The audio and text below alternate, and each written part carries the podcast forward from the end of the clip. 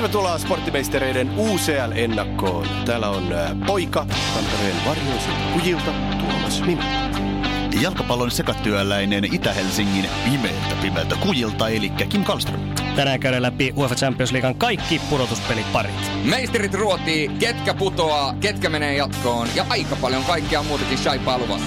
Maistereina minä, Teppo Laaksonen. Ja minä, Julius Sorinen. Ja mehän olemme Sporttimeisteri.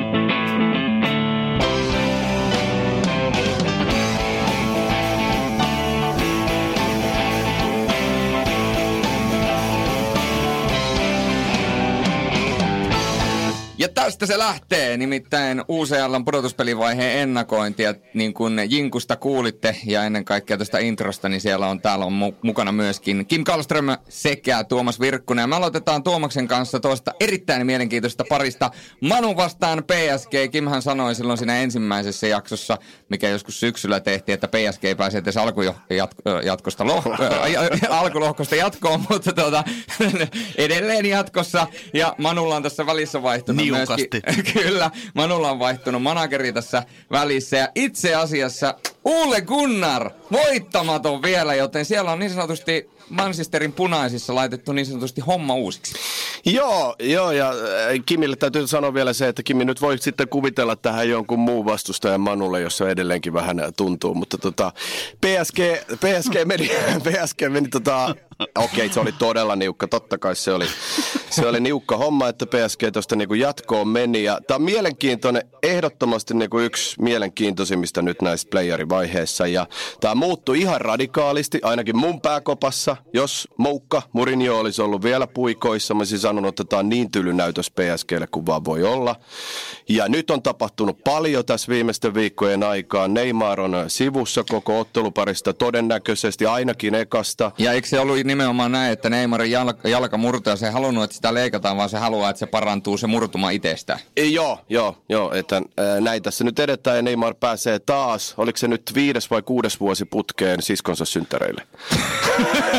Tämähän on ollut aina oikeasti. Tämä on nyt viides vai kuudes vuosi putkeen, kun on joko pelikielto tahallaan hankittu tai sitten loukkaantuminen. En sano, että on tahallaan, mutta että pääsee kuitenkaan siskonsa synttäreille niin. osallistumaan. Tämä on mun mielestä tosi tärkeää. Tämä on karma on aikamoinen. Anteeksi, että käytän rumaa kieltä, mutta karma is a bitch. If it was a slut, it would be easy.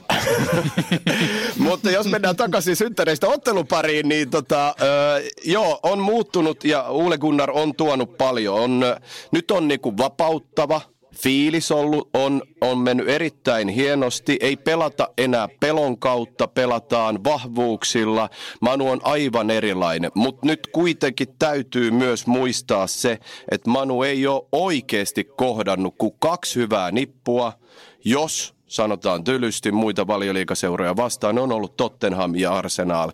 Eli se on vielä kuitenkin pianoinen arvotus, ainakin mulle itselleen, mikä Manun oikea todellinen taso on.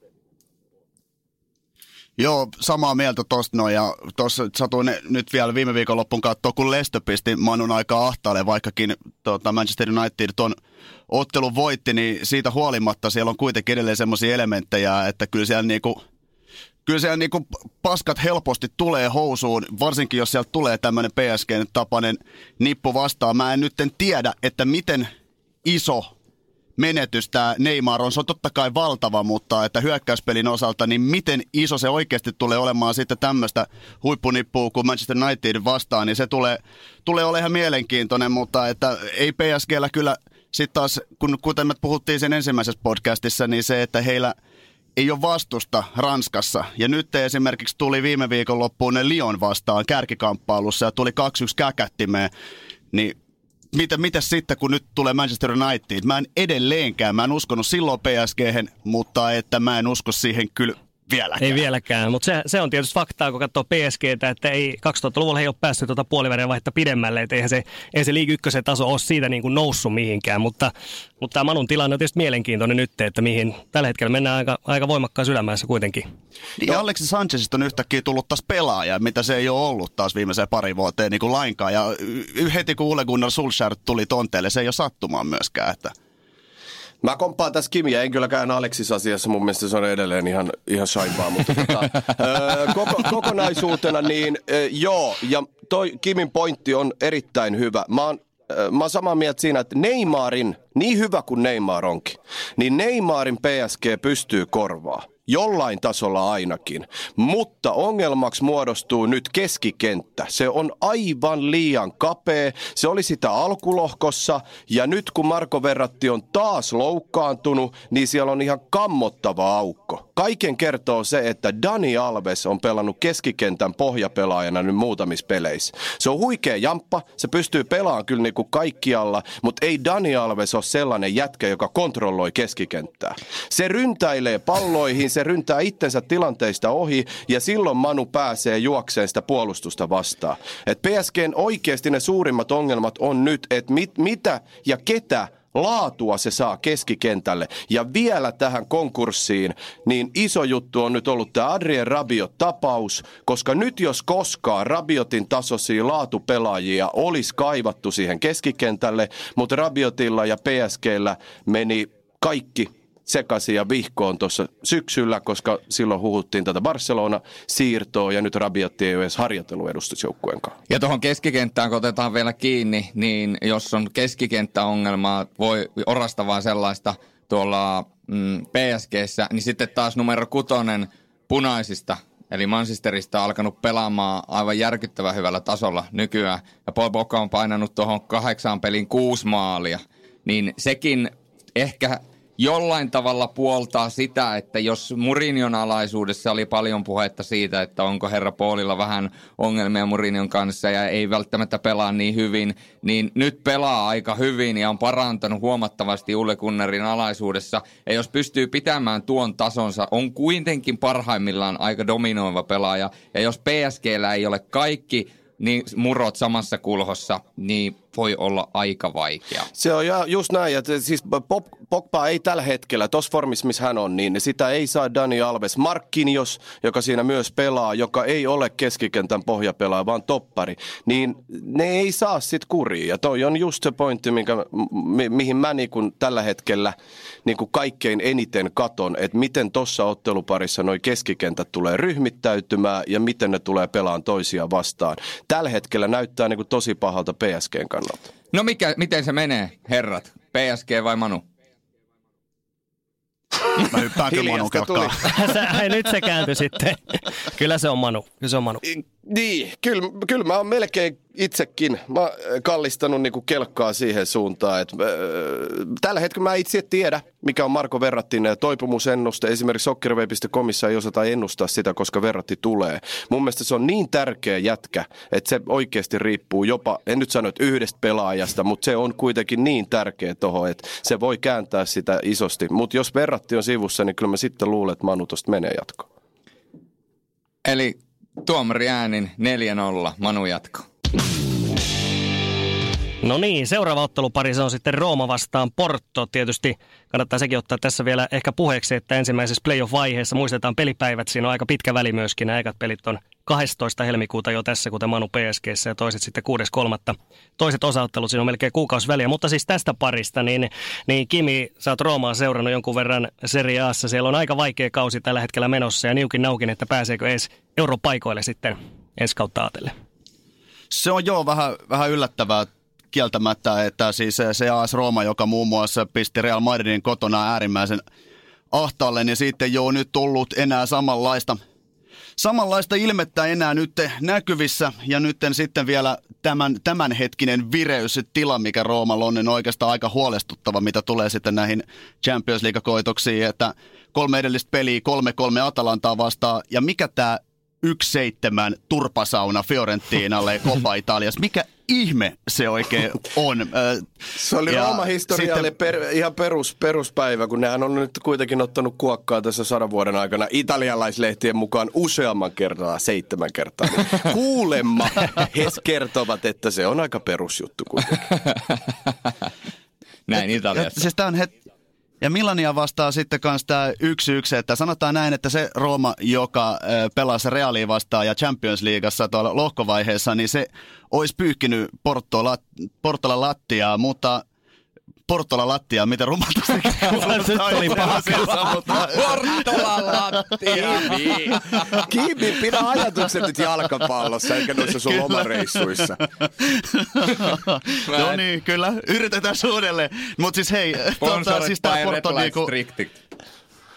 Joo. Mutta Sergio Conceição on siis se on, se on makeet futista pelaava, pelaava joukkue. Ja, ja nyt, mikä tämä, sä Tuomas aikoina muistaakseni jossain selostuksessa sanoit, että kaikkien rappaajien isä ja äiti, Pepe, hän palasi FC Portoon ja saa edustaa muuten nyt sitten tota entistä seuraansa tässä otteluparissa. Ja jos Eder Militaon kanssa ja Filippen kanssa pääsee sitten siellä alhaalla olemaan, niin em, siis se tulee todella vaikeaksi tekemään tuon Rooman, Rooman hyökkäyspelaamisen. Ja tällä hetkellä toi se tsekkihyökkääjä Petr Schikö ei ole ollut mikään kummonen pelaaja tällä kaudella. Edin Tsego on edelleenkin mahtava jätkä, mutta että tällä hetkellä hänenkin maali, maali tota, hanat ovat hieman tyrehtyneet, niin Siis jos Rooma olisi siitä alkukaudesta kohdannut Porton, niin mä en uskoisi, että tässä olisi mitään, mitään kyseenalaista, mutta että tällä hetkellä Porto tulee tekemään tästä todella mielenkiintoisen otteluparin. Mutta hirveästi tässä jätkä tässä talvitauon aikana kyllä asiat ja elämä muuttunut. Mä huomaan, että mä oon tosi paljon samaa mieltä Kimin kanssa. Mä tiedän, tämä on jotenkin jopa pelottavaa. Mutta tota, äh, joo. Siis... Se on ohi menevää. niin kuin laulussa sanotaan. Tö, joo, ja sitten vielä tuohon Kimi, niin siellä on myös tuttu ja turvallinen Iker vielä Pep, Pepen takana. Että tota, Kyllä, Siellä on näin. hienoja jälleen näkemisiä ja äh, joo, se, se vahvistui rajusti. Porto on ollut muutenkin ihan, ihan sut vakuuttava, vaikka tuossa nyt kapin Kapin Portugalissa häviskin Sportingille, mutta Rooman ongelmat on just noin niin kuin Kimi tuossa niin kertoili, ja ennen kaikkea ne on puolustuksellisia. Ne on ihan kammottavia pelejä, mitä ajoittain Fazio ja Manolas on siellä touhunut, Kolarov muun muassa myös. Että et, et toi turpasauna Fiorentinalle oli sen tason nöyryytys, että mä jopa ihmettelen, että Eusebio Di Francesco, jonka potkuista tässä nyt on puhuttu viimeiset kaksi kuukautta, niin saa edelleen jatkaa, koska niin kuin ajoittain tuntuu, että tuossa pelissä ei ole niin kuin mitään ideaa. Nyt siinä oli sentään vähän jotain, kun Daniele De Rossi palasi avaukseen ja pelasi Milaniin vastaan. Siihen tuli heti, heti vähän niin kuin kontrolliin mukaan sen kokemuksen myötä, mutta siinä on äh, niin isoja ongelmia, jotka mä luulen, mä luulen, että Porto pystyy käyttämään ne puolustuksen ongelmat varsinkin. Ja syksyllä, jos oltaisiin tosiaan, tai alkutalvesta veikattu, kumpi menee jatkoon. Mä olisin silloin sanonut Rooma, mutta nyt asetelma on muuttunut kyllä enemmän siihen suuntaan, että mä veikkaan, että Porto tästä menee. Niin, pitäisikö se meidän, meidän lähteä tuohon Portun kelkkaan sitten? Porto on todellinen usein veteraani. lähteä 20, sen kelkkaan, 23. kerta kilpailussa sama kuin Parkka se- ja Realilla. Todellinen veteraani, mutta kolmeen kauteen ei ollut puolivälissä, mutta olisiko nyt sitten puolivälieri? Kyllä se menee puoliväliin eri tästä näin. Niukasti, mutta menee kuitenkin. Ja olisiko Pepe sitten jostain kulmasta perseellä pistää tolpakat maaliin? Niin omaan maaliin vai ei kun, Roman maaliin? Ja näin se on, että Pofjuna puksuttaa ja sen puksuttaa asemalle Ajax Realla Madrid. Ajaxilta voisi sanoa, että hyvä alkulohko ja Realin alkukaudesta puhuttiin aika paljon ja puhuttiin aika paljon siitä, että ei ole enää se sama Reali kuin mikä on ollut monta vuotta. Tietysti Cristiano Ronaldon lähdön jälkeen, niin miten näet Tuomas voimasuhteet tässä otteluparissa?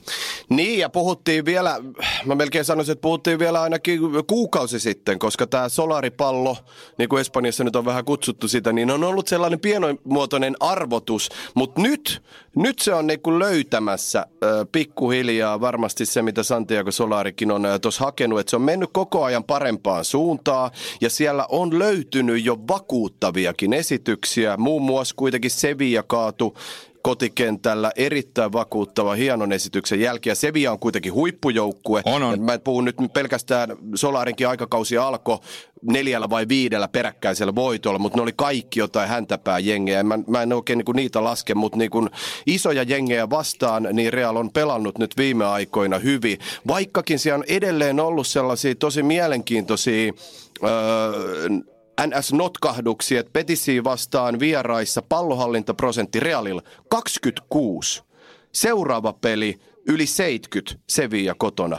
Et, et mitä Solari hakee, miten hän lähtee peleihin. Siinä on edelleen semmoisia elementtejä, mitä on vähän spekuloitu, että mikä tässä niin on takana. Mutta nyt selvästi kuitenkin se iso kuva on se, että Reali on mennyt paljon eteenpäin. Miten tuo hyökkäyskalusto, Karin Benzema on ollut jäätävässä vireessä painanut, painanut se, neljässä, se, neljässä se pelissä. Se on yllättänyt kaikki. Karimin itsensäkin kyllä. kyllä, kyllä.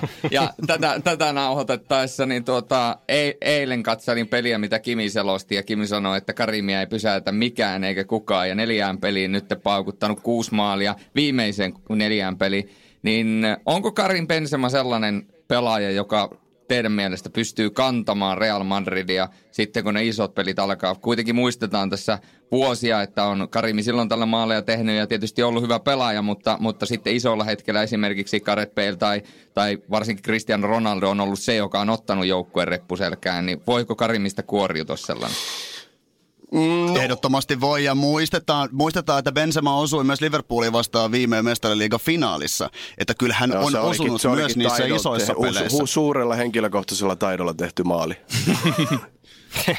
Voiko enää paremmin haistella, mitä, se mitä tuommoista, mitä Benzema teki. Sitten taas toisaalta taito, taito sekin, hei. Ja mun mielestä eilisessäkin pelissä se, miten hän teki sen maalinsa, niin oikea-aikainen juoksu vaan oikeaan paikkaan. Ei siinä ollut sen, sen kummempaa, mutta kun Benzema ei ole, siis se mikä teki Benzema on ainakin mun papereissa joutunut aina vähän semmoiseen ikävää asia, asemaa, koska hänen paidassa on ysi ja hän kaikki odottaa Real Madridin ysiltä, että se on semmoinen perinteinen, perinteinen niin kuin boksisika maalintekijä, mutta Benzemahan ei ole tätä. Hän on ehkä niin kuin sielultaan enemmän niin kuin kymppipaita kuitenkin ja häärii sitten laajalla säteellä, joten ei ole aina sitten ihan siellä ytimessä siellä tekemässä niitä maaleja, milloin pitäisi. Mutta tämän, tämän hetken Benzema ja sitten kun laitetaan Vinicius siihen viereen, niin tänne kaksiko kemiaa jotain aivan uskomattoman makeeta seurattavaa. Ja tällä hetkellä ajaksi tulee kohtaamaan Real Madridin kaikista pahimpaan aikaan. Ei, ei jos tämän parempaa veresempää Real Madridia ei ole nähty tämän kauden aikana kuin mitä se on nyt. Se on just näin. Ja lisää vielä tähän sen, että ajaksi itse – ei ole tällä hetkellä just siinä kuosissa, missä se oli tuossa niin loppusyksystä, alkutalvesta, muun muassa Bayerniin vastaan, vaikkakin se peli Tsemppärin vikalla kiekalla päättyi niin kuin tasan, mutta se oli mahtava esitys si- siitä, miten ajaksi pystyy pelaamaan isojakin vastaan, mutta nyt esimerkiksi pelissä Feyenoordia vastaan iso tiimi Hollannista, niin yhdeksän omi. Yhdeksän. Niin nyt kun tulee Real, huippuvireinen Real, niin se ongelma on just siinä, että jos sä otat noinkin paljon omaan, omaan pömpeliin Feyenoordia vastaan, Real on siitä kuitenkin vielä hyppäys ylemmäksi, paremmaksi. Ja sitten De Lichti, jolla on ollut vaikeuksia nyt siellä puolustuksessa, koska hän on ollut vähän toipilaana, palannut ehkä vähän liian no, nopeasti kehiin, niin se ei näytä.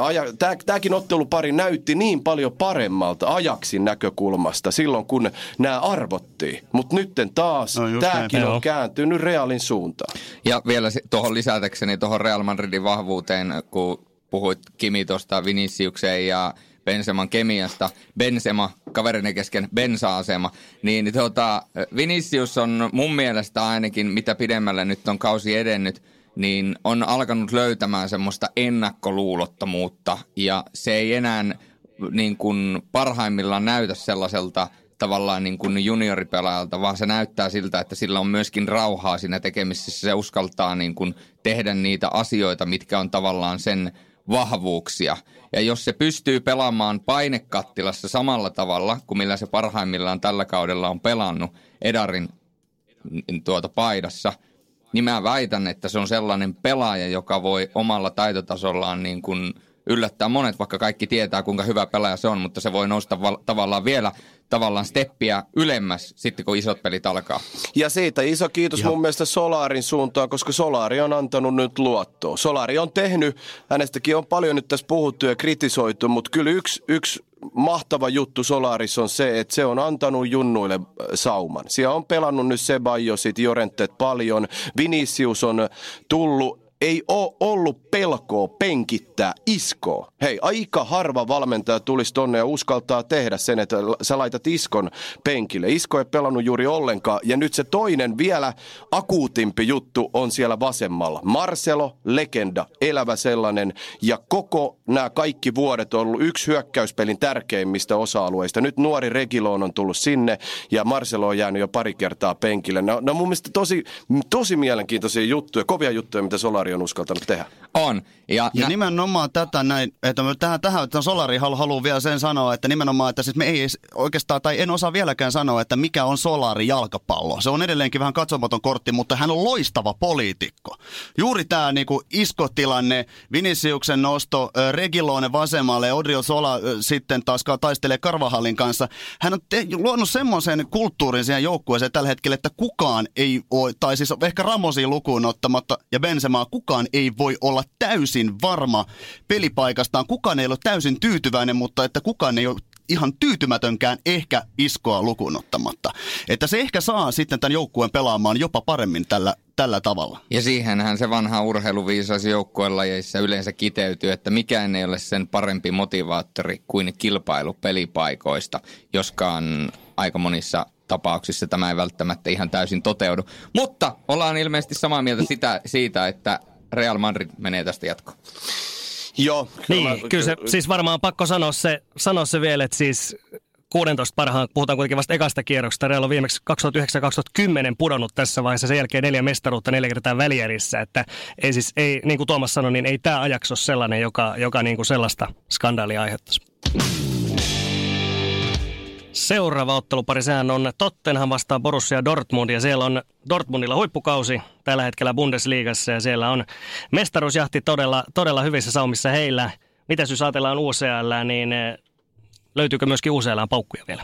Kyllä mä uskon, että löytyy paukkuja, mutta että kyllä tämä Dortmundin kannalta, että nyt tulee Spurs vastaan, niin tämähän on Tämä on semmoinen pari, mitä ei pysty kukaan lähteä, tai ehkä pystyy, mä en sitä pysty tekemään. Että mä, mä joudun heittämään kolikkoa kyllä sen puolesta, että kumpi tässä oikeasti jatkoon menee, koska tässä on kaksi niin viihdyttävää futista pelaavaa joukkuetta, jolle vähän rapatessa roiskuu siinä samalla, että siis on ihan oikeasti niin kuin se legendaarinen päivän kunto ja kaikki nö, nö, kliseet tuohon perään, miten tästä tulee tapahtuu, mutta äärimmäisen mielenkiintoinen pari, missä on Dortmund mahtavaa futista, kuten sanottu, siellä Marco Royce, Jadon Sancho pelaa mahtavaa kautta siellä myös, no Götze pikkuhiljaa alkaa löytää Pako Alcacer, mutta että minkä nyt tästä nostaisin tässä koko otteluparissa esille on Axel Witsel – Belgialainen Dortmundin keskikenttä pohjalla on koko Bundesliigan paras tällä hetkellä pelipaikallaan ja on tämän Dortmundin sydän.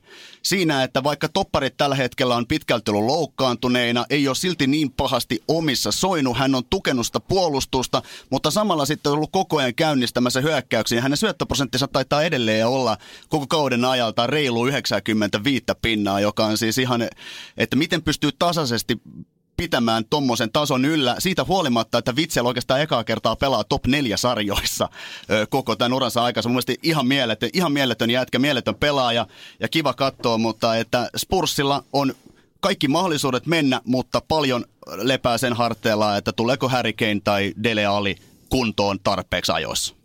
Vitse leittämättä on kyllä yksi kauden hankintoja, kun katsotaan koko Euroopan niin top 5 liikoja ja, ja Spursin kohdalta sitten sellaista ei voi sanoa, koska hän ei ole hankkinut pari vuoteen ketään. ja, eikä tule hankkimaankaan. Ja nyt, nyt se alkaa niin kuin näkyä, koska ne Allit ja Keinit on ö, sivussa mahdollisesti kummastakin, aika vaikea sanoa, niin se materiaalin laajuus, mistä nyt on puhuttu pari kautta Spursin kohdalla, niin ne riskit on ollut koko ajan olemassa Pochettino on tietänyt sen, Daniel Levi vielä enemmän, mutta hän ei ole suostunut kuitenkaan hankkimaan sinne ketään. Et nyt kun lähdetään pelaamaan mestarien liikan pudotuspelejä ja on vastassa ajoittain ultrahyökkäävä Dortmund, niin sitten kun pitäisi Spursinkin iskeä maaleja, niin tällä hetkellä mä niin näkisin, että jollain Fernando Jorentella ei kovin pitkälle niin mennä.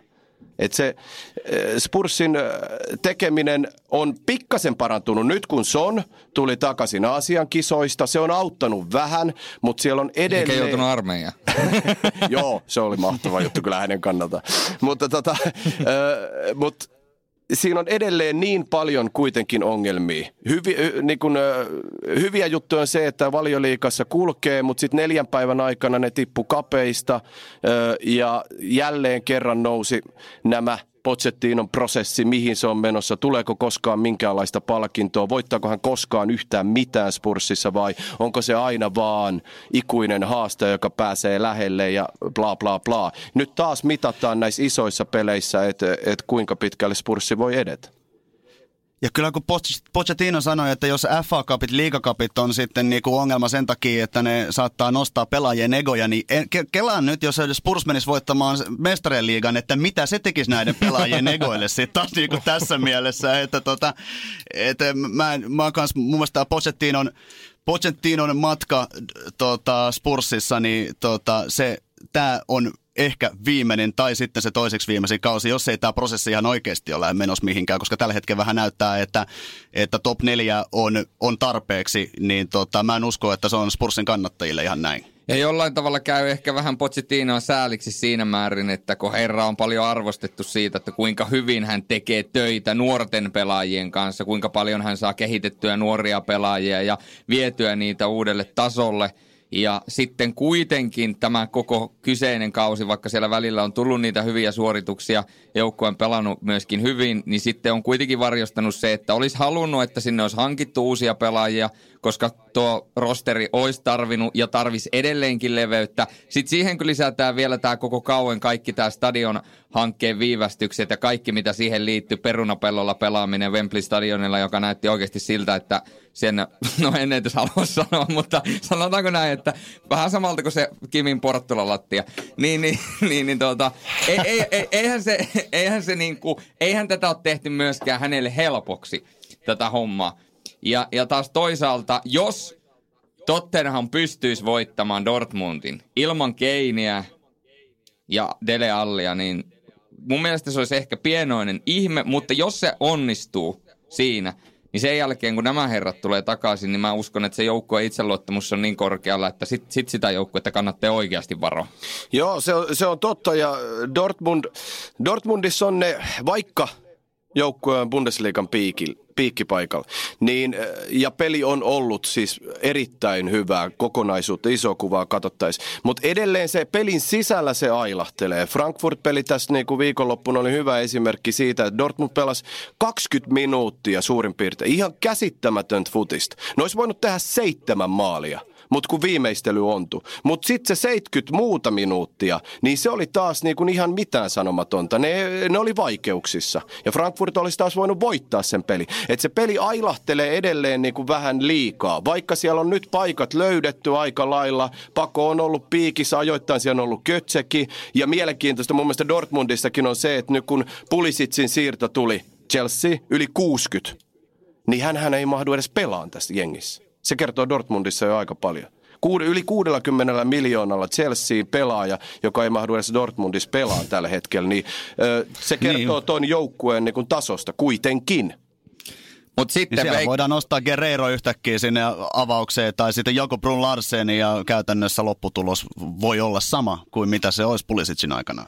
Juuri näin. Veikkauksia Tottenham vai Dortmund?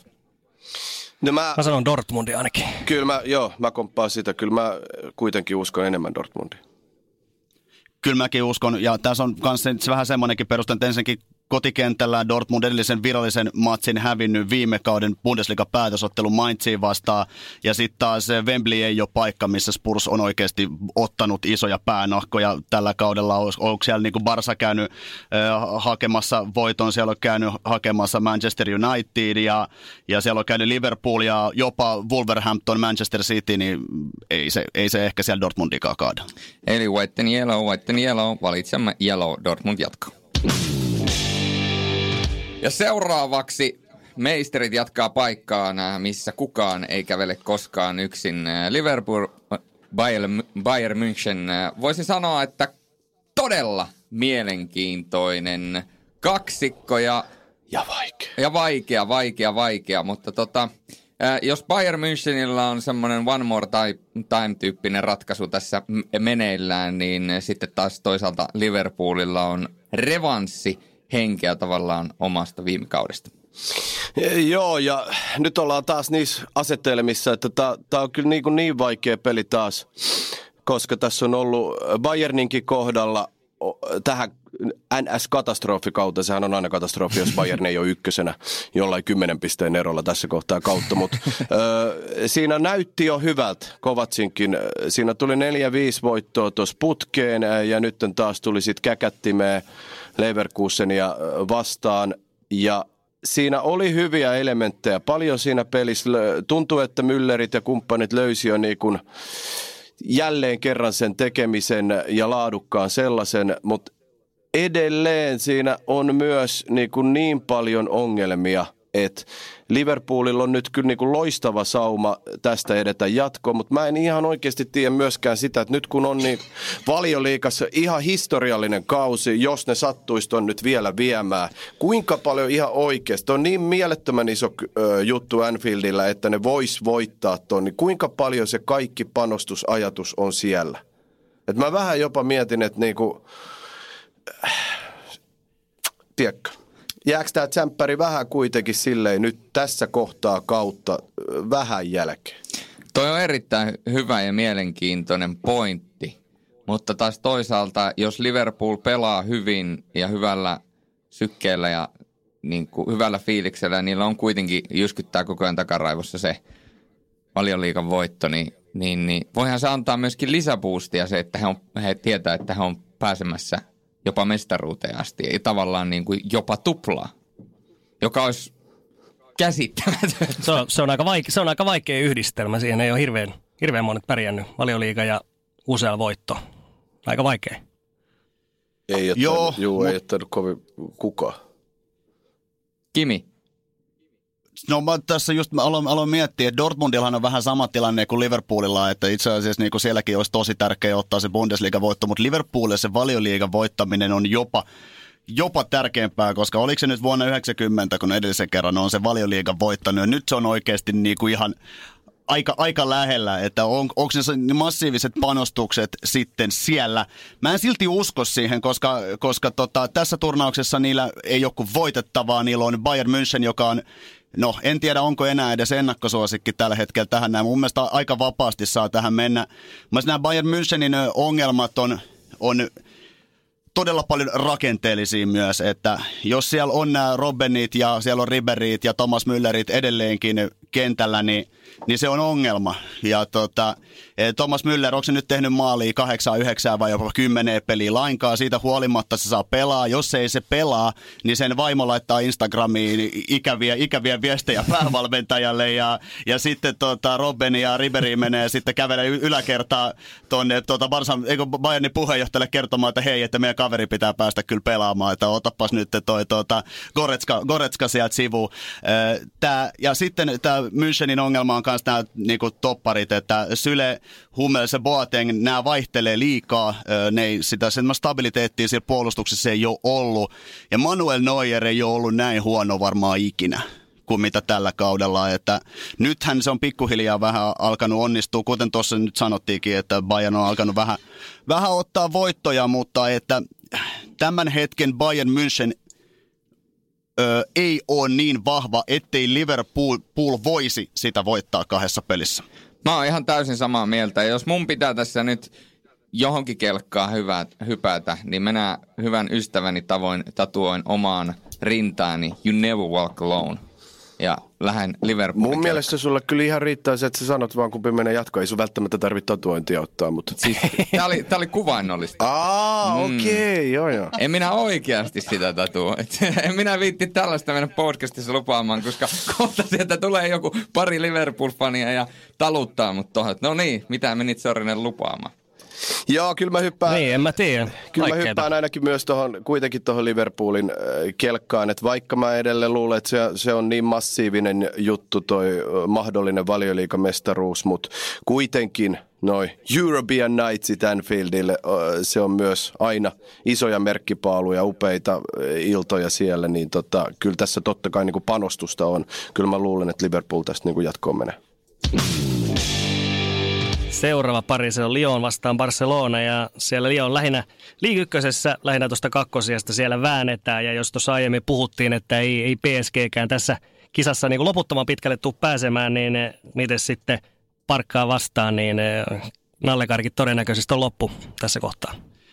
Niin, kyllähän Lione kuten sanottu voitti PSG tuossa tota, viime viikon loppuna, että siis hyvänä päivänä kotikentällään kaikki on mahdollista, mutta että kahdessa pelissä 180 minuuttia, niin ei Lionilla. Kyllä se aikamoinen sankariteko olisi sitten, että jos ne ihan oikeasti pystyy sen vetämään. Mä en tiedä, miten Lionel Messin loukkaantuminen, miten paha se loppupeleissä oli, mutta jos oli lihasvamma, niin hän kyllä, hän kyllä pelaa nämä molemmat parit, ja jos Messi on kentällä, niin ei, ei se Lionin puolustuksella paljon saumaa, saumaa tuu olemaan. Mutta se, minkä Lionista haluan nostaa esille, on yksittäinen pelaaja nimeltä Memphis Depay. Manu Hylkiö uudestaan syntynyt. Todella kova siskus nyt toista kautta. Ja mä katsoin myös tuossa Nations Leagueassa, kun hän pelasi Hollannin, Hollannin maajoukkueessa kärjessä, niin kyllä hän on semmoinen pelaaja, joka pystyy muun muassa Gerard Pikelle tekemään todella tukala toltavaa nopeudellaan. Eikä se Long Leikaa nyt mikään se kaikista nopein jätkä siellä puolustuksessa ole. Et, ja, et, niinku, Lionilla on todella nopeat laiturit, nopeat hyökkääjät ja vasta iskuilla ne pystyy Barsaa horjuttaa, mutta että ei,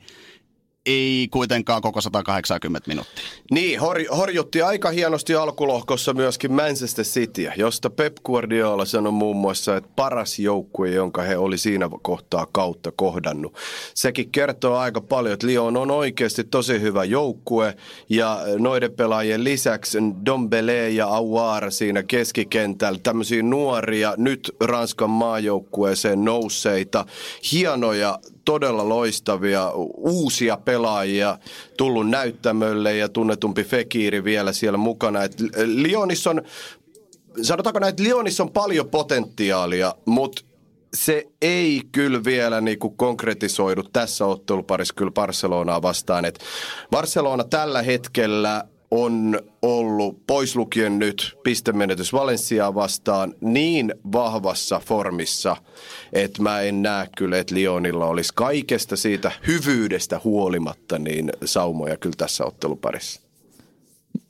Mä oon ihan täysin samaa mieltä. Mä en pysty tuohon lisäämään yhtään mitään. Mun mielestä tämä on niinku selvä, selvä peli, sano pikkuveli. Barcelona menee jatkoon. Ja mä, anteeksi mä jatkan vielä sen verran, että Valverde on nyt myös tällä toisella kaudellaan fiksuuntunut näiden peliaikojen leputtamisten rotaatioiden suhteen. Se on leputtanut tällä kaudella enemmän, enemmän ja viime kausihan päättyi, niin kuin moni varmasti muistaa, katastrofaaliseen Stadio Olimpico-kamppailuun ja silloin oli paljon kyseessä siitä, että joukkue ei ollut fressi. Muun muassa Luis Suarez sanoi, että minkä ihmeen takia hänen pitää pelata jossain God damn Leganes-pelissä kolme päivää ennen äh, Rooma-kamppailua. Ja nyt Valverde on yrittänyt, huom, yrittänyt, se ei ole helppoa, mutta yrittänyt antaa myös näille supertähdille vähän enemmän lepoa nyt kun tulee näitä isoja pelejä. Ja toistaiseksi ainakin siinä on suht hyvin onnistunut. Ja muuten puhuttiin silloin alkukaudesta, kun tehtiin ensimmäistä jaksoa tämä usealla osalta, niin puhuttiin niistä Barcelonan äh, hankinnoista ja puhuttiin siitä, että on vahvistettu nimenomaan penkkiä ja yritetty saada laajuutta ja reserviä lisää. Ja sitä... sitä vahvistettiin myös tammikuussa. Kyllä, kyllä, juuri näin. Prinssi! Niin, niin, niin miten sä ajattelet, että esimerkiksi Boateng ja nämä kaikki muut, niin millä tavoin ne, mitä ne tuo lisää vielä tuohon Barcelonaan? mun, mielestä, mun mielestä se, että Boateng on siellä on jo mun mielestä niinku, onks maailman historiassa yhtään sellaista pelaajaa, jonka viimeisimmät kolme seuraa on ö, Las Palmas, Sassuolo, Barcelona. Onko kukaan tullut koskaan Las Palmas ja Sassuolo? Mikä helvetti on Sassuolo? Öö, Barcelona. Niin se, että Kevin Prince Boateng on tehnyt tällaisen journey, niin mun mielestä se on niinku aivan mielettömän huikeet. Mutta joo, öö, hän, on, hän on hyvä paikka ja siis Suoresille. Hän, hän ei ole mikään varsinainen sentteri, ysi. Mutta sinnehän hänet nyt hankittiin, koska Luisitokin tarvitsee lepoa. Ja Suores on ollut, niin kuin mä sanoin tuossa just niin kuin viime kausi esimerkki, esimerkkinä, niin se, se vaan on pelannut liikaa äh, Messin kanssa. Ja nyt Suoresilla on ainakin sellainen jätkä, joka voidaan tuommoisiin ns. höpö peleihin heittää, jotta saa sitten tulla fressinä näihin mestarien liikan isoihin peleihin. Koska Sassuolossa tiedetään, miten näitä pienempiä pelejä hoidetaan. Kyllä. Mutta ollaan vissiin yhtä, kuiten- yhtä mieltä, että Barcelona menee jatkoon. Kyllä, kyllä Joo, se joo, näin kyllä. on. Meisterit jatkaa pariin. Atletico vastaan ää, Juventus. Mielenkiintoinen pari siinä määrin, että Juventus on ää, vääjäämättä menossa kohti Scudettoa. Ei välttämättä vääjäämättä, mutta ainakin vahvasti. Ja sen lisäksi Cristiano Ronaldo on jatkanut maalintekotehtailua myöskin Italiassa ja taistelee vahvasti maalipörssin voitosta. Äh, uskaltaisin väittää, että Juventus lähtee ennakkosuosikkina, ja koska Juventus oli mun mestarisuosikki, niin munhan täytyy veikata, että Juventus tulee, lähtee tästä jatkoon, tai menee jatkoon, ja Atletico lähtee kotiin, mutta puhuttiin alkukaudesta, että tuota, Simeonella on käsissään jopa kaikkien aikojen tiko, niin miten se kaikkien aikojen tiko on Tuomas pelannut, ja nyt kun Moraatta vielä, Moraatta tuli vielä, niin tuota, ei, ei, ei vielä ihan välttämättä niin kuin tois, eilisessä vai toissapäiväisessä pelissä itseäni vakuuttanut, mutta Ei siis Simeonella ehkä olisi ollut kaikkien aikojen Atletico, jos ne jätkät olisi ollut kunnossa, mutta siis tähän on ollut ihan käsittämätön kausi. Siellä on yli 30 loukkaantumista tällä kaudella.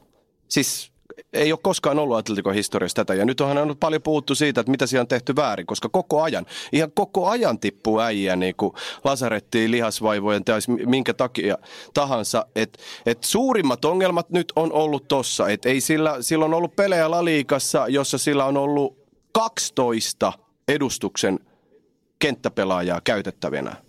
Et sieltä on vaihdosta tullut Juan Fran, joka sekin on tullut just loukkaantumisesta takaisin. Et ne ongelmat on ollut tosi, tosi paljon nyt siinä. Ja Simeone halusi naarata väkisin Alvaro Moratan, koska hänen järki, jokaisen Atletico-kannattajan ja jokaisen jalkapallon vähänkin seuraava järki sanoo, että jos sä Nikola Kalinitsilla lähet Juveen vastaan Tsemppärin puoliväri tai nois äh, playereissa, niin ei siitä niinku hyvä tuu. Niin oli pakko saada Morata sinne, koska Diego Kostan kuntoutuminen tähän ottelupariin, ainakin tähän ensimmäiseen, on edelleen iso, iso kysymysmerkki. miten herrat Ja Helsingin vaikka päässä? olisi kunnossa, niin auttaisiko Diego, tämän hetken Diego Costa edes Atletico Madridia näin tärkeässä koitoksessa? Se on että totta. siis se, Diego Costa ei ole tällä kaudella ollut edes varjo siitä viime kaudesta, että mitä viime helmikuussa, kun on se viimeisin La Liga-maali tullut, vai ehtikö se tehdä tällä kaudella kuitenkin sen yhden ennen näitä kaikkia loukkaantumisia? ne, ne on niitä ai- ainoita onnistumisia. Et Atletikolla on ollut ihan jäätävän isoja ongelmia nimenomaan tuon maalinteon suhteen. Ja varmasti nyt kai, osa on siinä, niin kun, että on ollut koko ajan joutunut vaihteleen avausta, koska joku tippuu aina pois. Mutta ei nekään nyt kuitenkaan ole sellaisia selityksiä, mitä nyt voi sitten kauden päätyttyä käyttää kuitenkaan kovin, kovin vahvoina argumentteina, jos tästäkin niin kun lauluun lähdetään ja Laliikassa ei pärjätä. Mutta mä antaisin tuossa Atletikolle pienen sauman siitä syystä, että Juve ei vakuuta nyt. Ja se on se sa- ny- nyt, jos Atletico olisi vähänkin vakuuttavampi, niin mä kääntäisin kelkkani punavalkoisille. Mutta mut kun Atletico itse ei ole vakuuttanut, niin tämä on niin ympäripyöreä tällä hetkellä. Kääntyy vähän niin kuin Juvelle, mutta Juve viime pelit, nehän on ollut ihan jär, järjetöntä kuraa aivan kauheita pelejä. Lazio ne voitti ja ne oli aivan alakynnessä siinä matsissa. Lazio olisi 1-0 johtonsa jälkeen voinut tehdä 2-3, yllätys, yllätys ei tehnyt. Ja mitä tapahtuu sitten viimeisen vartin aikana, kun Juve vähän rupesi pelaa. Tuli pilkkua ja en sano, salaliitto en tietenkään, en mä sitä sano, mutta kuitenkin käänsi taas Italiassa peli Varo, varo, Tuomas mitä, mitä, mitä tapahtuu käytännössä aina. Juvessa on se, se elementti Italiassa on Juvessa. Että jos Juve on tappiolla, niin sä tiedät, että Juve ei tule kärsiä tappiota. Koska se ne tulee vaan, niillä se voittamisen mentaliteetti, DNA on vaan niin jäätävän kova. Mutta nyt näissä viimeisimmissä otteluissa on ollut niin jää, mielettömän paljon ongelmia. Atalanta-peli oli koko kauden surkein peli. Se oli Koppa Italia. Ja älkää sanoko, ettei se, ne olisi panostanut. Juve oli ihan ykkösillä liikkeellä siinä. Atalanta möyhensi 3-0. Ja nyt on Kielliini sivussa, nyt on Bonucci sivussa. Ja siellä pyörii jotain God Martin Caceresia. Martin Joo, joka on tullut näin. nyt joku 16 000 kertaa takaisin Juveen. Ja jumalauta mä tipahdin, kun mä näin sen jonkun haastattelun, missä se sanoi, että yritän tulla yhtä hyvänä pelaajana kuin lähdi. Jos se tulee yhtä paskana takaisin, niin hän lähtee välittömästi lauluun. Et, et, et, jos niin. ja Bonutsit ei kuntoudu tähän, niin Atletikolla on oikeasti sauma tässä kamppailussa tai tässä otteluparissa niin kuin edetä jopa jatkoa.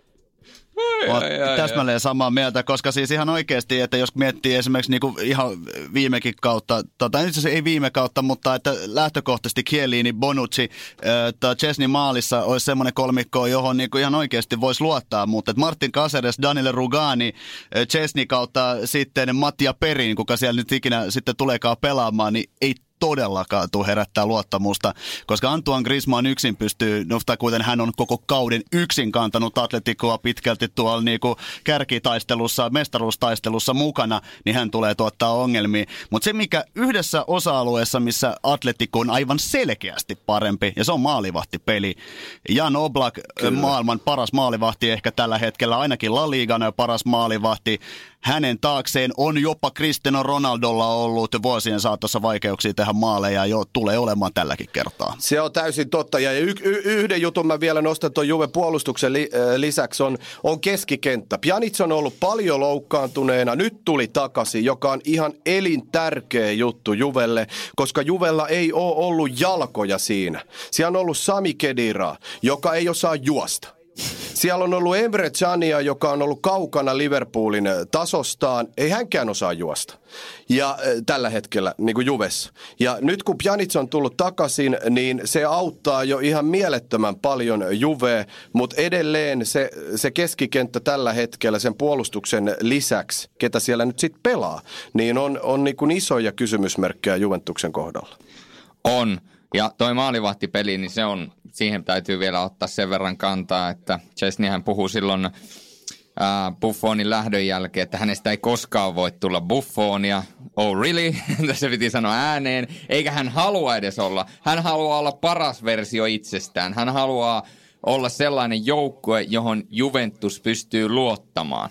Mutta jos meidän pitää lyödä tosiaan vaakakuppiin, että kumpaan maalivahtiin, luottaako Juve enemmän Chesneyin vai Piko enemmän Oplakiin, niin silloin mennään kyllä Pikon puolelle. Niin ja jos mietitään tätä vielä tosi pitkälle, tämähän on ottelupari, mitä varmaan moni epäilee olevan suurin piirtein 0-0 Metropolitaanolla, 0-0 Torinossa. ja siis oikeasti tästä tulee niin, tää on, mun mielestä tämä on taktisesti suurin ottelupari tässä. Siellä on Allegri, siellä on Simeone. Tämä on todella mielenkiintoinen peli sikäli, mutta se ei tarkoita sitä, että tässä välttämättä tulisi maaleja ihan hirveästi, jos tulee ollenkaan. Ja sitten jos me edetään ihan sinne jatkoajalle, pilkuille asti, niin sitten nämä teidän nostamat maalivahdit tulee aika iso rooli. Kyllä, ja silloin... Mä nostan, Oblak nostan yhden kysymyksen esiin. vielä, kun Just näin, mutta yhden kysymyksen nostan esiin. Pistäisittekö Paul Dybalan Juventuksen avauksen Atletico Madridiin vastaan, koska Allegri selvästi pystyy, on löytänyt keinoa, miten Dybala ja Ronaldo pystytään pelaamaan samaan aikaan. Pistäisittekö te Dybalan Madridin vastaan? Hyvä kysymys. Mä itse asiassa viimeisten otteluiden perusteella en kyllä pistäisi. Mantsukits tuli nyt takaisin öö, ja se antaa Juvelle niin paljon enemmän tällä hetkellä. Jotenkin, jotenkin saa enemmän tuossa Allegrin permanentissa yhdessä Ronaldon kanssa enemmän aikaa, mitä Dybala on saanut. Et tällä hetkellä joo, toi on myös hyvä pointti Juven ongelmista peluutuksen suhteen. Ei ole vaan löytynyt tälle kaudelle oikein sit rooliin. Mutta sitten se tärkein kysymys. Tiko. Eikö se ollutkaan tämä Dybala-kysymys? Vai? No joo, Dybala-kysymys on ihan hyvä, hyvä kysymys, mutta tota, me voidaan palata siihen sitten vielä myöhemmin. Mutta tota, on, kumpi on nyt niin kuin Tiko vai Juve? Tämä on paha. Tämä on siis todella paha. Saa, missä kohtaa tätä podcastia saa käyttää veto-oikeutta ja jättää äänestämättä? sellaista Tämä on kyllä oike- se ainoa kohde. Tai tämä on se ainoa. En mä tiedä, siis No mä menen, mähän Atleti... siis on Juven bandwagonissa, niin mä sanon, että Juve. Niin, mä sanon Atleti, koska heillä on harvinainen mahdollisuus. Finaali on ensimmäinen kesäkuuta, olisi koti Metropolitaanolla, niin mä sanon Atleti.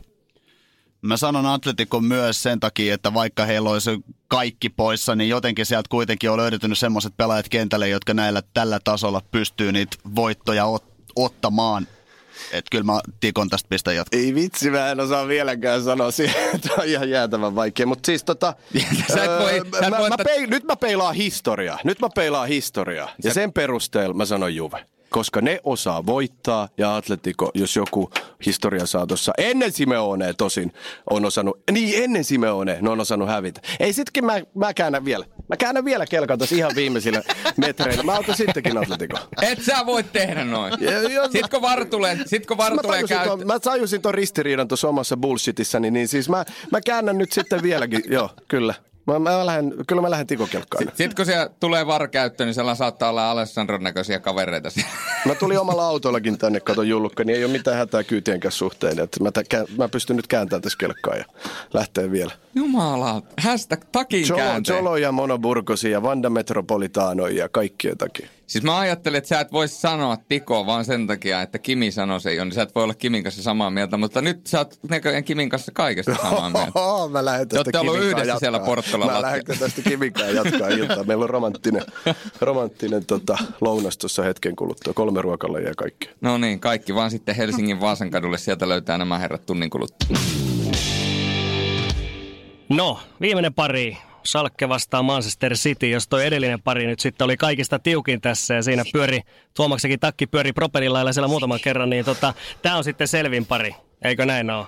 Tässä ei Salkkella todella heikko kausi menossa, selkeästi heikoin kausi kotimaassa kaikista näistä vielä mukana olevista uusia joukkueista. Kyllä mä kans tota, kuiskaan Manchester City. Tässä tilanteessa kyllähän tämä on aivan päivän selvä, päivän selvä tapaus. Eh, Ei oikein nyt enempää voi korostaa, koska onko se nyt eh, Schalkella huonoin kausi 20 vuoteen menossa tuolla Bundesliigassa. Ja eh, siis tuliko nyt Mönchengladbachiltakin nyt viime kerrokselta kotonaankin lunta tupaa 0 02 Schalke on tällä hetkellä ihan täysin sekaisin. Ne ei tule pääsemään eurokentille en, ensi vuodeksi. Manchester City on voittanut valioliigan nyt jo niin monta kertaa, että tota, tällä hetkellä heidän panostuksensa ei tällä hetkellä, ainakaan en usko, että valioliigan voitto on se prioriteetti. Totta kai se on tärkeä, mutta heille kaikista tärkeintä on se mestarien liiga ja ne tulee kyllä nyt kävelemään Schalken yli. Tämä ei ole heille vielä oikeastaan minkäänlainen vastus vielä. Että ne tulee sitten jossain vaiheessa niin kuin jatkossa, mutta että mun paperissa City on edelleenkin yksi suurimmista ennakkosuosikeista voittamaan tämän koko turnauksen tänä vuonna ja se ei ole muuttunut, tai alkulohkovaihe ei kyllä sitä mielipidettä muuttanut, vaikka Lionilta turpaa tulikin.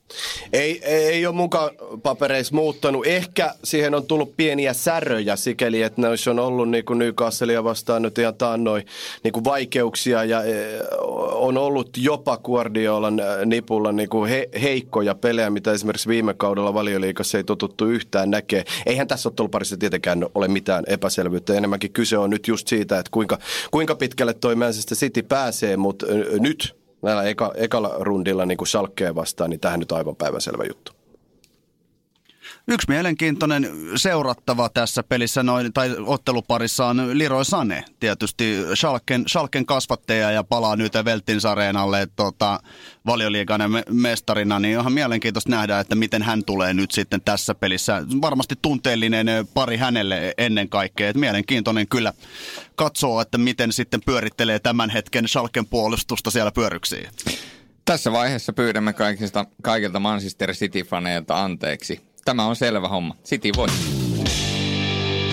UCL-pudotuspelien ennakon voisi sanoa, että viimeinen ja ratkaiseva hetki on käsillä. Me ollaan käyty, ketkä menee jatkoon, mutta sitten pitäisi alkaa miettimään, että onko tämän kauden aikana muuttunut mestaruussuosikit. Mulla ei ole muuttunut, Kimillä ei ole muuttunut.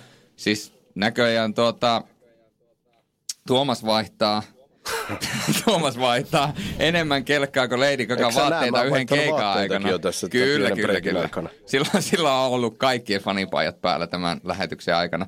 Mites Teppo, sä et ole vielä kertonut, kuka voittaa mestaruuden. Oletko vielä samoilla linjoilla kuin edelliselläkin kerralla? Niin, mitä mä viimeksi sanoin? Mä en muista enää, mitä mä silloin sanoin, mutta siis... Voit, tämä on semmoinen podcast, missä vaihdetaan niinku koko ajan mielipiteitä. Niin, muistakaa minun on- Pitäisi vaihtaa tässä vielä muutaman kerran. Mikä sun veikkaus on? No eikö sä muista, mä luettelin kaikkien pelaajien strikerit ja wingerit. No sit se, sit se on kai Barcelona.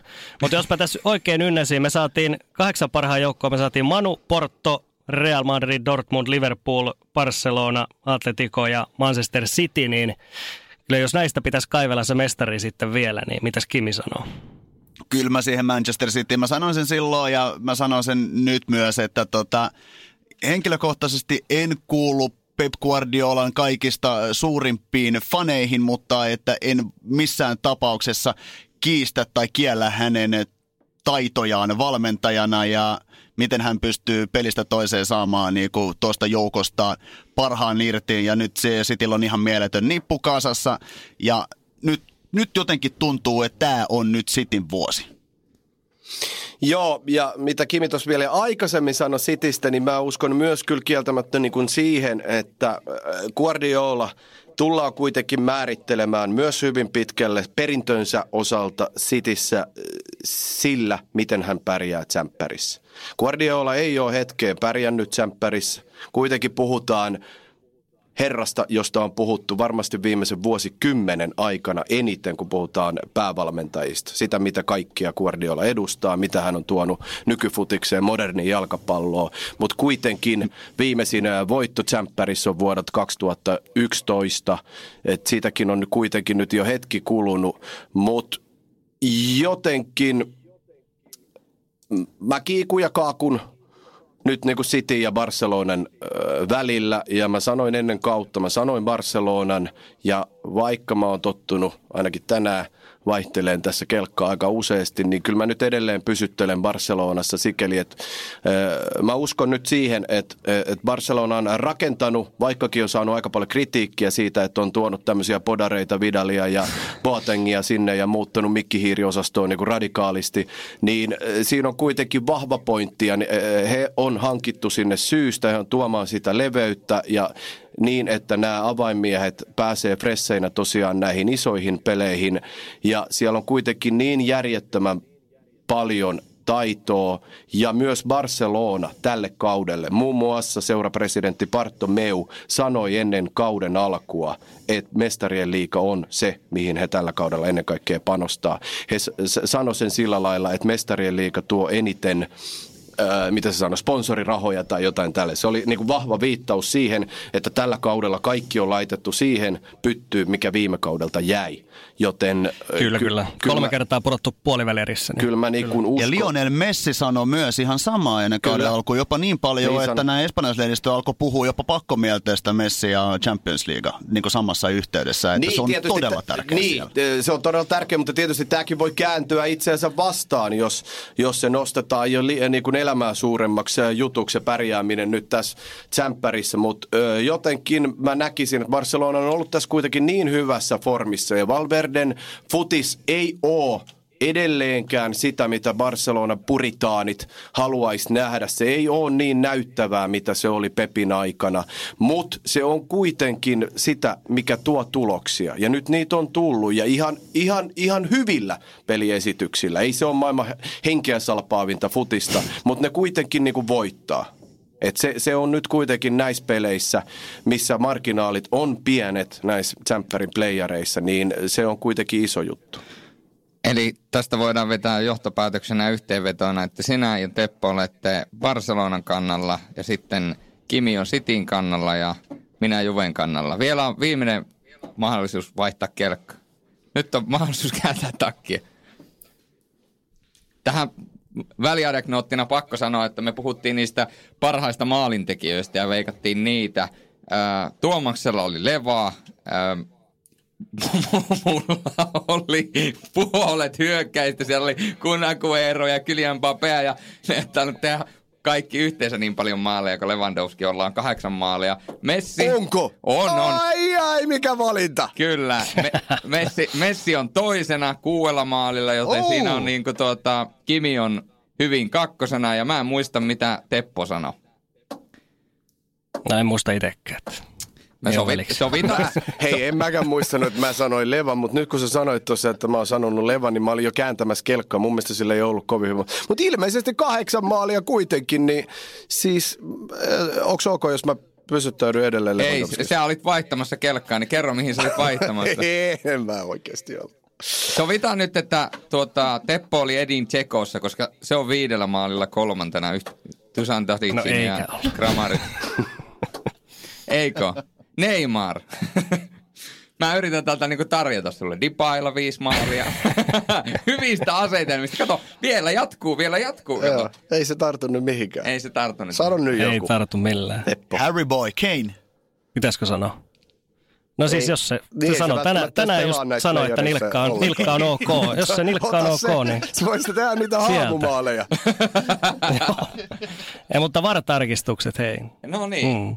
Niin, ne on tulossa nyt Aivan. mukaan. Hyvä, Hyvä pointti. point. Joo. Otetaan Ota sä Teppo soi VAR-tarkistukset. Eli et sano mitä maali. Sä, sä veikkaat, että VAR tekee eniten tässä. Mikä Eniten joo, olla. Hei, eniten maaleja. hyvin pitää paikkaansa. Teppo on aikaansa edellä. Mm. On huomatteko te?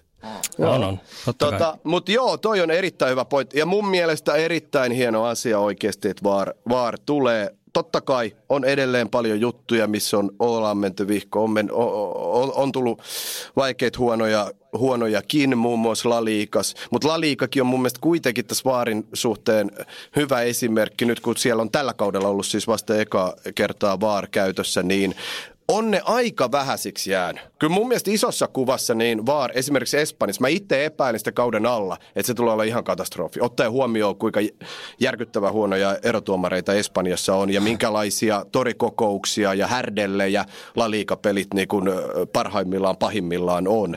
Niin siihen nähden mun mielestä VAR on ollut hyvä. Ja kyllä mä uskon, että se tuohon tsemppäriinkin näihin peleihin, kun puhutaan kuitenkin isoista asioista, niin on hyvä.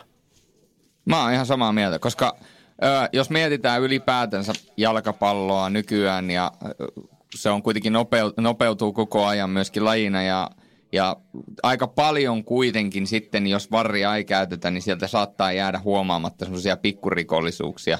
Ja sitten kun VAR tulee, niin ehkä pelaajatkin ymmärtää sen, että, että kaikkia semmoista pientä tyhmää siellä boksin sisällä ei välttämättä kannata enää tehdä. Ja sitten jos tekee ja siitä joutuu tavallaan maksamaan hintaa rankkarilla, niin mun mielestä se on vaan hyvä. Että kyllä semmoinen pieni nyhjääminen ja kahnaaminen kuuluu asiaan, että jos varo on liian tiukka joissakin asioissa ja linjaa liian tiukasti, niin se voi olla taas jalkapallon edun kannalta huono asia. Mutta, mutta oikeudenmukaisuudenhan VAR tuo ja kaikkihan näki viime, kevä, äh, viime kevään kuin kesän MM-kisoissa, että kuinka hyvä uudistus se oikeasti isossa mittakaavassa on. Näki, Kyllä, ja mä- näki, mutta sitten mä sanon yhden nopein vielä tuohon, että kuinka paljon hyvää se tuo, mutta yhtä asiaa se ei kuitenkaan äh, ei kykene sillä lailla äh, poistamaan, koska ne on aina erotuomarin omia valintoja tai vaarkopin omia valintoja, on käsivirheet. Se on edelleen niin häilyvä se raja, mikä on käsivirhe ja miten sä sen siinä tilanteessa tuomitset näet mikä, mikä sen erotuomarin ratkaisu on. Ja M-finaalistakin jäi se Peritsitsin käsi siinä mm. vähän, vähän niin kuin jalkapallomaailmaa puhututtamaan, että oliko se nyt oikeasti sitten kuitenkaan, vaikka se käsi oli, niin oliko se nyt kuitenkaan nyky, nykysäännöillä käsivirhe. Ne ehkä vieläkin, vieläkin äh, tota epäselvempiä käsiä on tässä tämänkin kauden aikana ollut, mutta et paljon hyvää se tuo, mutta edelleen ei ole pelkoa jätkät, et, et, etteikö spekuloitavaa jäisi edelleen peliä jälkeen. Nimenomaan. Täm, tämä just, että kun puhutaan varista, niin jotenkin monet perustelut sitä vastaan on ollut sitä, että se vie sen inhimillisyyden pois. Niin tämä on mun mielestä niin kuin tämä La Ligankin kausi on kyllä todistanut sen, että se on aika pitkälti paskapuhetta, koska edelleenkin sille tuomarilla se onnistuu tekemään virheitä, varsinkin näiden, näiden käsivirheiden kanssa. Näitä on nähty, me- onko se Sevillalla yhdessä pelissä viides minuutissa hylättiin kaksi aivan selvää rankkaria, jotka oli niinku käsivirheitä, mutta jostain syystä niitä kumpaakaan ei annettu. Hetafehan on jo ilmoittanut, että, että Varri on heitä vastaan ollut jo, jo, jo monessa pelissä. Nä- näin, näin juuri. Ja vähemmän yllättäen tämä tuli Barcelonaa vastaan muuten tuota, tämä, tämä hylätty, hylätty osuma, mutta tota, että VAR tulee puhututtamaan siitä huolimatta, vaikka tota, se oikeudenmukainen olisikin. Tulee, tulee. Ja nyt en- anteeksi kaikille futisihmisille, että vedän jääkiekon tähän mukaan, mutta mun on pakko tehdä vaan sellainen vertaus, että kun on tästä vartarkastuksesta paljon puhuttu, että se vie tosiaan sitä inhimillisyyttä pois, niin mä nyt vaan vertailen jääkiekkoa, jossa kuitenkin on ollut nämä video tarkistukset käytössä ja nykyään situation roomit ja kaikki muut SM-liigassakin, niin siitä huolimatta aina jokaisesta tilanteesta jää jotain puhututtavaa ja muistetaan aina oliko Suomi-USA-peli taisi olla, missä Ville Koistinen paino kiekon verkosta läpi ja se kävi videotuomarilla ja videotuomari hyväksyi sen maalin, että, että kyllä inhimillisyys säilyy aina niin kauan kuin ihmiset tekee asioita, niin se säilyy. Ja olkaa kaikki varrin kannalla, se tuo vain oikeudenmukaisuutta, mutta se mikä jalkapallossa on kaikista tärkeintä, eli se tunne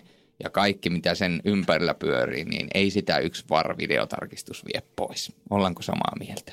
Oh, hieno, hieno loppu. Totta kai, totta Mä kai. jopa herkistyin. Mä katsoin Ihan- sua suoraan silmiin Mä, koko ajan huomasin. mä huomaan. Ja jos minulla olisi tässä musiikkinappi, niin laittaisin nyt soimaan Anna Erikssonin Kun katsoit minuun, mutta kun sitä ei ole, niin saatte tyytyä vain sporttimeistereiden inkkuun. Voidaan, Tämä- voidaan me laulaa se, jos sä haluat. Ei tarvitse. me, me, laulet, me, Kiitos. laulettiin, me laulettiin jo jouluna ja me ei saatu siitä ei hyvää eikä huonoa palautetta, niin mä uskon, että yleisö päätti, että ei kannata antaa palautetta, että ne saattaa jatkaa sitä laulamista. Kiitos ja näkemiin.